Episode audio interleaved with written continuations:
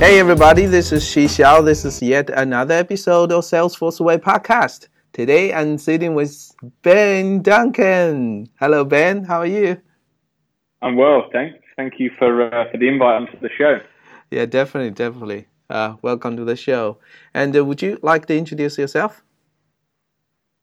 Yeah, sure. So uh, obviously, my name is Ben. Uh, I am the director of Talent Hub, and we are a pure play Salesforce recruitment business based in Australia. So yeah, I've been uh, been operating in the Salesforce recruitment space for the last kind of five or so years now. Um, I have uh, have some outspoken posts on LinkedIn, which I think is probably how we came across each other and uh, and the reason I'm on the show today. Yeah, definitely. You know, we connected in LinkedIn actually by one of my friends recommended. This Ma Ming, uh, also based in Australia. He's the Salesforce okay. professional. And he recommended yeah, me to get in touch with you. And uh, he said that you're a cool guy, a lot of knowledge to share with us. You know, that's sure, no, he's a good guy. yeah, nice, nice. And uh, you know, one of the things I really enjoy, um, like you're one of those um, uh, professional recruiters, is that in LinkedIn you post really good articles, like a short articles. You tell people what things are good, what things are bad in the recruiting or during the interviews, and then you get people to chat in the comments. That's really really sure. good. Yeah, you engage yeah, a lot of people, right? I think you know my job. I speak to um, to you know lots and lots of different Salesforce professionals every every single week. Mm-hmm. Um, so I'm in a good place to be able to comment on trends and what I see. And I think obviously if if a Salesforce professional is in a job, um, they're probably not necessarily seeing or hearing much about what else is happening out in the market. Um, so yeah, really, it's my job to keep people informed, and um, I think LinkedIn is a good platform to do that. Hmm. Cool. Yeah, that's that's definitely one of the reasons I want to have this conversation with you because I'm one of the Salesforce developers. And uh, nowadays, the programmers are really spoiled. Not just Salesforce developer, you know. Everybody is like, uh, it's so high demanded in the market. As long as you have certain experience, certain level of, uh, you know, programming skills, always you are required, you are demanded. So sure. a lot of people don't quite get why do they need to care about these things? You know they just want a hundred percent focus on the technical stuff. Why would i care about you know chatting with recruiter? And a lot of people is quite um, have negative feelings towards that. They say oh every day i get con- contacted by the recruiters you know I, i'm really sick of that. So that's you know that's kind of uh, one aspect of the uh, developers. I don't know what's what's your feeling towards that. Yeah, I, I, mean, I get that. Like, if I was if I was on the other side and I was getting um, all of these LinkedIn emails, I'd probably feel the same way. Um, I think you know the, the the reason you would want to speak to a recruiter is because you, uh, if you're really focusing on the job that you're doing, you don't know what's happening in and around um, the the ecosystem from a you know what what other companies are doing, what skills are in demand if your salary is actually in line with what you should be earning at, at your level. Um, so yeah, I think you know it, it, must be frustrating every day to get all of these emails, but if you if you found a recruiter that you trust and that you can partner with and that you believe um, to have good knowledge of the market, then I think it's a good partnership to have. Um, because you know you, you, they're not going to be sending you emails all the time, but they are going to be sending you bits of information that are relevant to to your career now, but also in the future. Um, you know, a lot of the people that I speak to monthly, I haven't ever placed in a job. Um, they're just people that come to me and, and, and, you know, want to touch base and understand the trends and, and where they need to be focusing their attention to stay in demand. Mm-hmm. I think that's, that's a really good point. You mentioned at least have one relationship with a recruiter who you trust. You, because a lot of developers they're not sensitive towards the market demand so sometimes sure. maybe it's highly demanded. Sometimes the, the market shifts, but you don't know. You are every day, like five days a week, working in the company, right? Whether your salary yeah. is really among the average or above average, you don't have that uh, like a rule to really to, to tell, right? So it's good yeah. really to and talk with the recruiters. Yeah, and I think people pay attention to um, salary surveys, but like a salary survey is like a blanket approach to the market, and there are so many variables in in how much someone will earn. Um, therefore, my advice wouldn't be to follow a salary survey, but would be to speak to someone that, that is in touch with the market and say, you know, these are my skills. Um, this is what I'm working on. Um, this is, is what I've been doing over the last six, 12 months and, and for the last X amount of years. Um, what do you think I should be earning? Because that's going to be a lot more accurate than a salary survey. And you can only really have those conversations if you know someone and trust them and, and you know, they, they've kind of kept track of your career and how it's been developing. Mm-hmm. Okay. Good advice. Good advice. I think at least I I need to improve on this point. yeah. Mm. Um, are there lots of uh, are there lots of recruiters uh, where you are? Um, not too many. I think uh, there are some of them are actually from UK. I think UK is like okay. a, a, main hub of the European countries, and definitely sure. there are some uh, based in Finland. So that's the country I'm okay. working in. Yeah, and at yeah, the moment, yeah. as you mentioned, I'm quite happy with with my current job. I recently changed the the, the company. I didn't really go via a recruiter, so I applied the job by myself. Everything is done by myself. So at the moment, I'm happy. I, I got to. Yeah. Yeah. I think that's that's really important, and sure. uh, I enjoy what you just mentioned. It's not purely about salary. There's a lot of uh, arguments, a lot of factors around. You know, your, your work. You you got to be happy. That's the most important thing, right? It's not just the salary. There are a lot of other factors around it.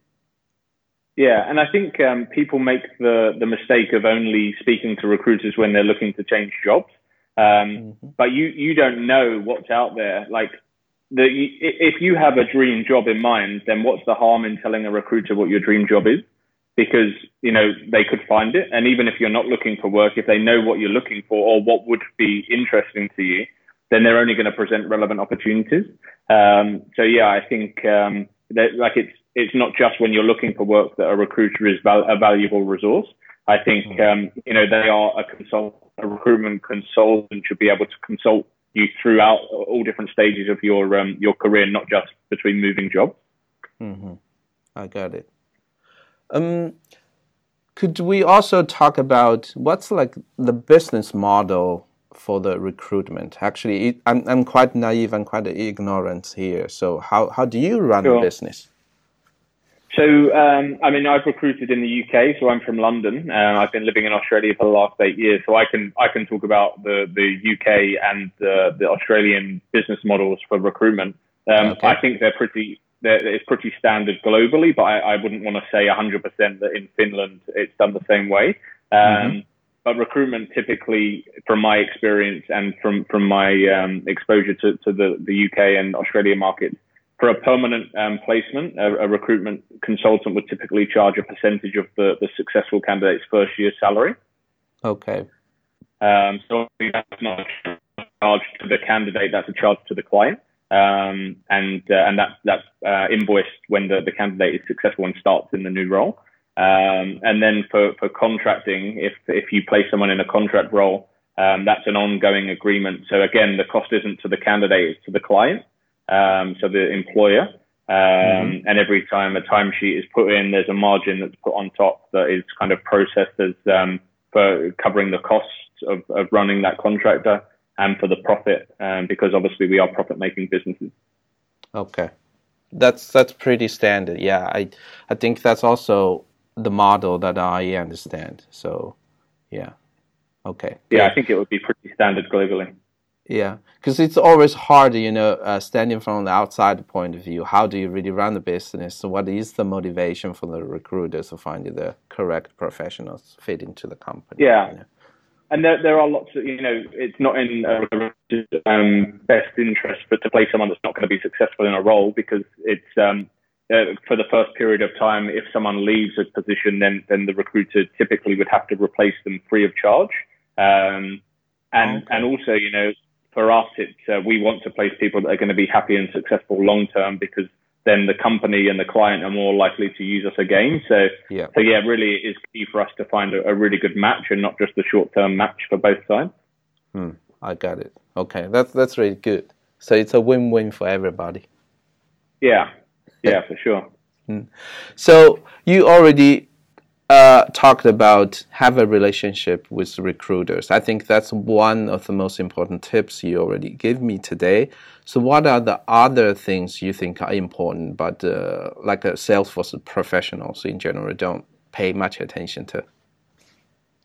So, from a recruitment perspective, or just uh, perspective, or just in in general, um, maybe from your point of view, when you're talking with uh, uh, Salesforce professionals, maybe every day you have been contact with many so there must be mm-hmm. some mistakes you get just frustrated you know why people just don't improve on this point um, I think my, my, my major frustration isn't with the candidates, it's more so with the clients. Um, okay. my, my frustration is that um, companies are still very much looking for people with, they're focusing on the number of years of experience rather than what's been delivered in that period of time. Um, like I, I, know for a fact there are developers out there with one year experience that are as good as people with five years experience in some instances. Um, so that's my frustration. Um, is it's not about how long you've been doing something; it's about what you've been doing in that period of time. Um, in my current market, in the developer space, um, I do see that people are really pushing to become contractors. Um, and I, I, get that. Like, I think if I was a Salesforce developer, I can completely see why someone would want to be a contractor. Um, but I do think there should be a balance between going into contracting when you've when you've amassed a good level of experience, um, rather than just taking that leap into contracting just because there, there's good money to be earned there. Um, like each to their own, and, and again, I, I, I, do see um, the value in contracting, but I think you have to be able to deliver a really good service to a customer if you're a contractor um, from day one. Um, so I don't think like a junior developer should perhaps put themselves in the position where they're still learning, they're maybe not writing the best code in the world. Um, you know, there, there's still lots that they need to kind of get under their their um, their, their skill set, but the attraction of going into the contract market is great. Therefore, they're taking the leap maybe a bit early. Um, so I think, uh, yeah, people perhaps should get further further develop their skills, make sure they're a really well-rounded developer before they start pushing into those high-paying contract roles. Hmm. I think definitely this is one of the things we as a developers should learn from recruiters like you. Because um, a lot of us we as a, again we go back to the focus. We focus on the technology. So we don't really have the skill and the mindset to switch from an employee to the contractor or freelancer. Maybe that's uh, also another term so, so these things actually it takes time, and you need to think about those things. When is the good moment for you to to make the shift? You know, that's also sure. one point, right? Yeah, yeah. I, I just think like if you're hiring a contractor, it's because you have an immediate need to for someone to fill a hole and to deliver a piece of work. Mm-hmm. In my opinion, that that role isn't. You don't go into a contract um, to to uh, if you don't have the experience to deliver what's required. Um, but people are trying to make that switch just because they want to be contractors rather than saying, actually, I'll, for the next year or so, I'm just going to really broaden my skill set and become the best developer I can be. And then I'm going to go and get a contract role. Because sometimes in these contract positions, they, they are stretching themselves and perhaps not, um, not at the level that the, the, the client would hope. Um, but they're also not not perhaps learning and having the senior people around them that they would need to be able to step up and go to the next level. Um, so yeah, really, I guess think about the long term goal rather than the, the, immediate dollar value that you can earn as a contractor. Because um, mm. I think having a mentor and having guidance from a senior developer is really important, rather than jumping into a role where you're on your own. Mm-hmm. Okay, I got it.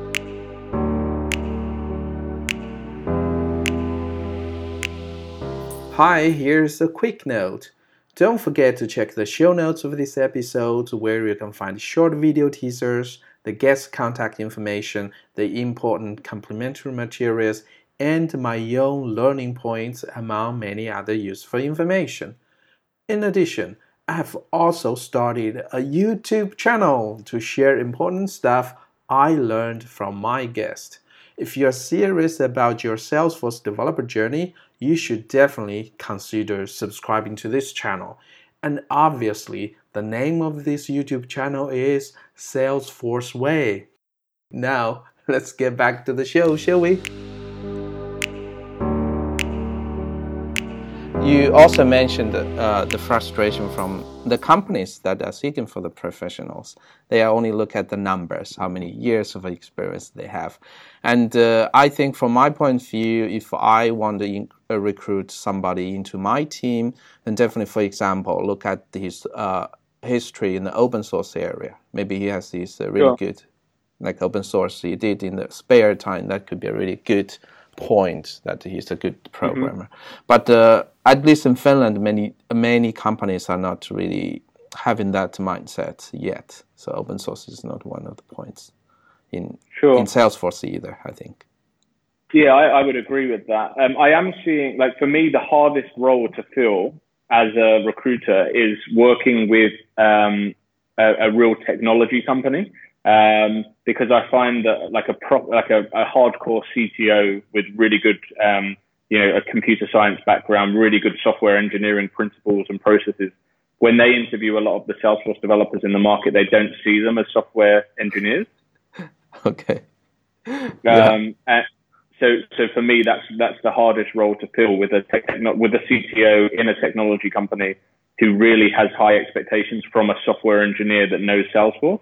Um, and that that just you know those skills are really light in this market. Um, yeah. And, and, I think a lot of the, a lot of the Salesforce developers that we see and speak to have grown up in Salesforce, and that's all they really know. Yeah. Indeed, indeed. Um, that's a problem I have discussed with uh, other uh, my guests as well. So sure yeah, Salesforce is still a young company comparing to Microsoft, IBM, and the technology stack is just a decade. And a lot of people are self-taught or uh, junior graduated from the school, so there's a wide range of people skills, uh, programming skills here in the in the ecosystem. So definitely, sure. we have a lot of things we can improve. We can learn from the yeah. technology stack. Yes. Yeah, and I also do find that a lot of um, Salesforce developers aren't so keen to broaden their their um, their knowledge in other languages or with other technologies. Um, and I think people are very much blinkered by the whole CTA path. Mm-hmm. That's a good um, point. Which, which I think is, um, it, you know, obviously it would be great for, for a lot of people to come to become a CTA. Like everyone is really striving for that. But I also think it would be really good to become a, a really well-rounded, solid developer. And I think that that is a more realistic approach for a lot of people, but they don't see that. They they kind of only see the CTA when actually they could just become a really really good developer. Hmm. Yeah, I think yeah. One of the reasons definitely is the marketing things from Salesforce. So CTA is the top of certificates. So everybody should aim for that. While if you are a well-rounded programmer, maybe you don't have those certificates, you know, those shining certificate in the CV. So they are afraid sure. you don't get uh, like a, a, a dream job from those effort you have putting into. So, but I, I really enjoy what you just mentioned. This is something a lot of people they might do in their career path, but they don't say it loudly. That uh, there are yeah, different sure. routes in addition to the CTA. Yeah, yeah. For example, what I'm doing now is that I I have been in Salesforce for about two years. I only had three certificates like two more than you I just mentioned. so I'm still I'm quite happy with this, and I I'm I'm never afraid that I don't get a job or I, I can't switch. So because um, you know a programmer you should be love what you do and should always stretch on different angles, different areas. So that's yeah, what I'm passionate about. Yeah, like I find it quite refreshing when I speak to a developer that doesn't doesn't say they want to be a CTA. Um, mm-hmm because I think it, it just goes against the norm and it's quite refreshing for someone to say, actually, I don't think I've got the, the skill set to be a CTA.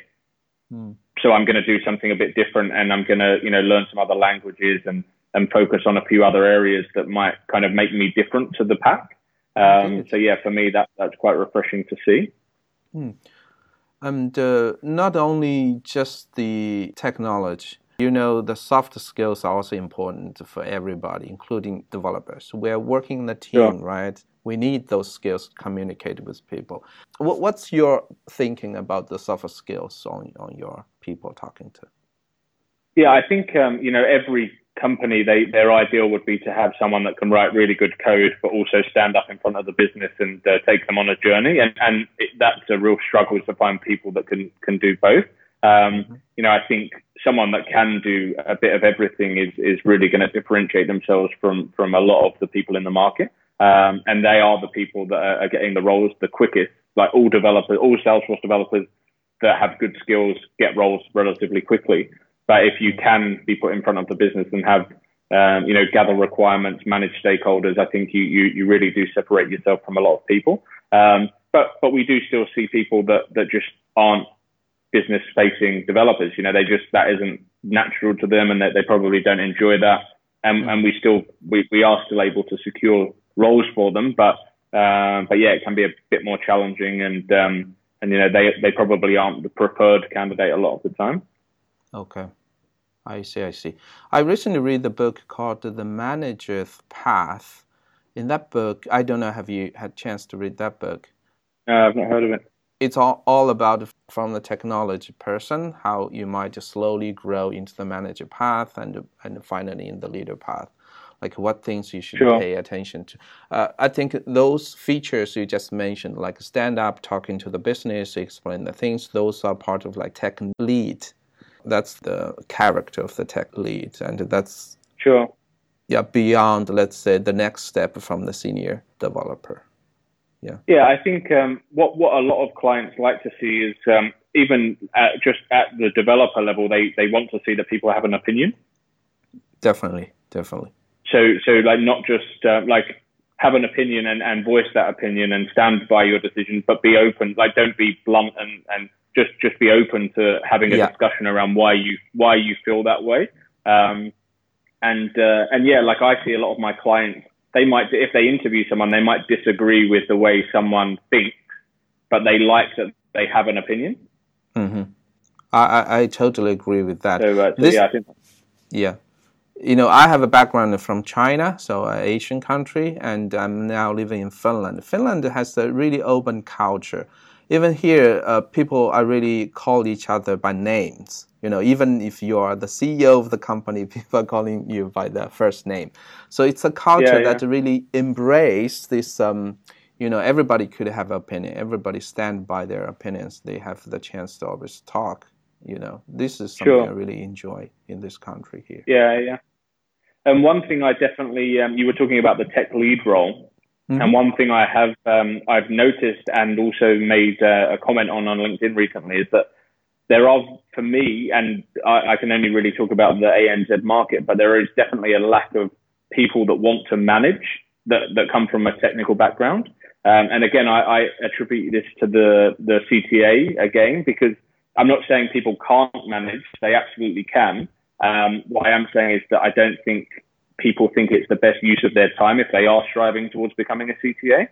Mm-hmm. Um, and I put a post about it on LinkedIn, and I think I ruffled a few feathers because people thought I was saying a technical person can't manage, and that isn't what I'm saying. Uh, they definitely can, but I think if you want to be a CTA, you probably want to be on a project, um, designing solutions, uh, working with a business, yes, but you probably don't want to be back in the office doing the day-to-day HR and people management aspect of the role.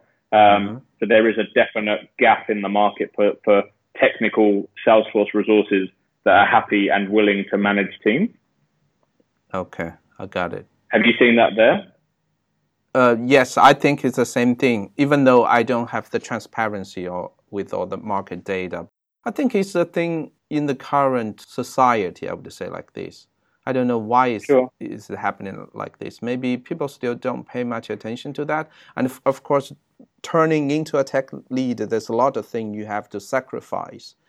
You used to be always be able to contribute. You know, every day you see that your code goes into the repository. But now here is sure. really supporting people, communicating with the business. A lot of time you just get the frustration because um, convince people is not the easy task you need to deal with different uh, um, personalities of people. Yeah. And a lot of time among the team, you have to give some interesting task to somebody else, delegate the task. And while you maybe sure. you do the project manager role, which to developers is uh, kind of like a boring task. So yeah, I think yeah. that's one of the reasons, in my opinion. Sure. Yeah. Okay. Hmm. So, how about from a developer's point of view? So, you definitely have talked with thousands of developers who want to get the job, either they're junior, either they're senior. So, what kind of um, recommendations do you have to the people talking to you? Um, I think like just be really clear on what you want. Okay. Um, because there are a lot of opportunities out there, right? Um, mm-hmm. and you could you could get a lot of different opportunities. But if you're working with a recruiter, we we can only get you the opportunities based on what we know. Um, and I think it's really important to, to really understand what, what is important to you. Is it is it the flexibility of your next job? Um, do you want to be working on certain products? Um, is it all about career? Is it that you want to go on the CTA journey and um, and and have a mentor? Like I think before you start looking for a role, because as soon as you open the gates and say, right, I'm ready for a role, you're going to be hit with lots of different opportunities. Um, mm-hmm. And if you don't really, if you haven't worked out what's absolutely a key driver for you, it's going to be really difficult to not waste your time and other people's. Mm-hmm.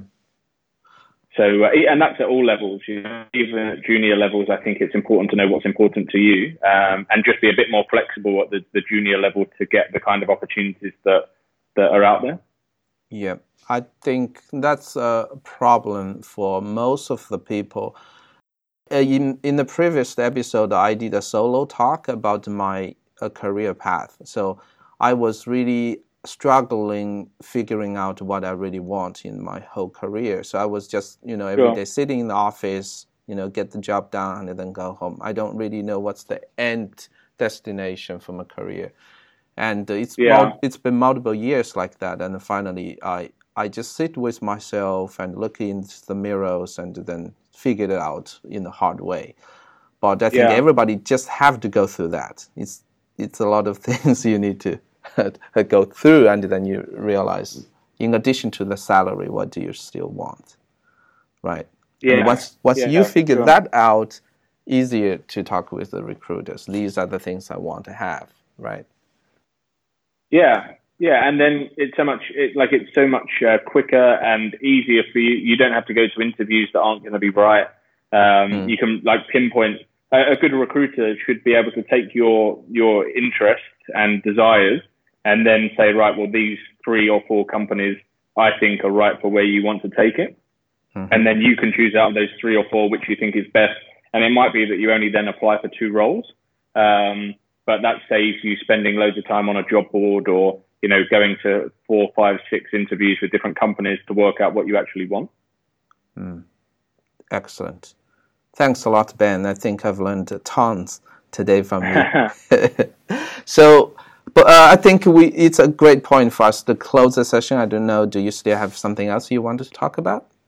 No, I've enjoyed it. Yeah, I think it's uh, it's been a good chat and uh, good to kind of get uh, get some of my feelings off my chest uh, and not on LinkedIn for once. really good to have you. Uh, how would people find you? What's the best channels? Um, so we we have our own podcast, uh, which is called Talent Hub Talk. Um, we've got I think four or five episodes of that so far, but we're adding one every couple of weeks. Mm-hmm. we have Talent Hub TV, which you can find on our website, which is um, talent-hub.com.au. Uh, and then uh, people say they see me everywhere on LinkedIn, and uh, I think people are getting a bit bored of seeing my face. But uh, but yeah, I've got a few more things I want to say yet, so I think people should be able to find me on LinkedIn as well. That's cool, and definitely I will put your website, the company website, the Talent Hub website, your LinkedIn um, a, a link as well, you know, to our show notes so that people can connect with you. Sure. Yeah. And anyone uh, anyone that's listening outside of Australia or New Zealand, and you're if you're you're keen on a role uh, in uh, in coming over to sunny Australia or New Zealand, uh, hit me up. you know, one of my friends just moved to Australia and he wants to get the Salesforce professional job maybe soon. So I would definitely ask him to hit you up on that. Yeah, for sure. For sure. Okay. Well, thank you very much. Thanks, Ben. Thank you. Thank you. Cheers. All right.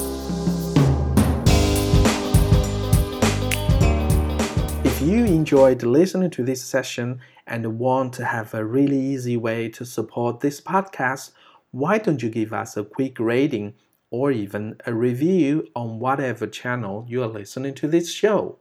If you are using iTunes, just go to salesforceway.com slash iTunes. It should open up the iTunes page for you. I read pretty much all the reviews you leave over there, and it really helps other people discover this show. So your support is very much appreciated. And I'm super grateful you have spent your invaluable time with me here. And I'd really love to hear how you think about this podcast. At last, I hope you are doing well, taking care, and see you next time.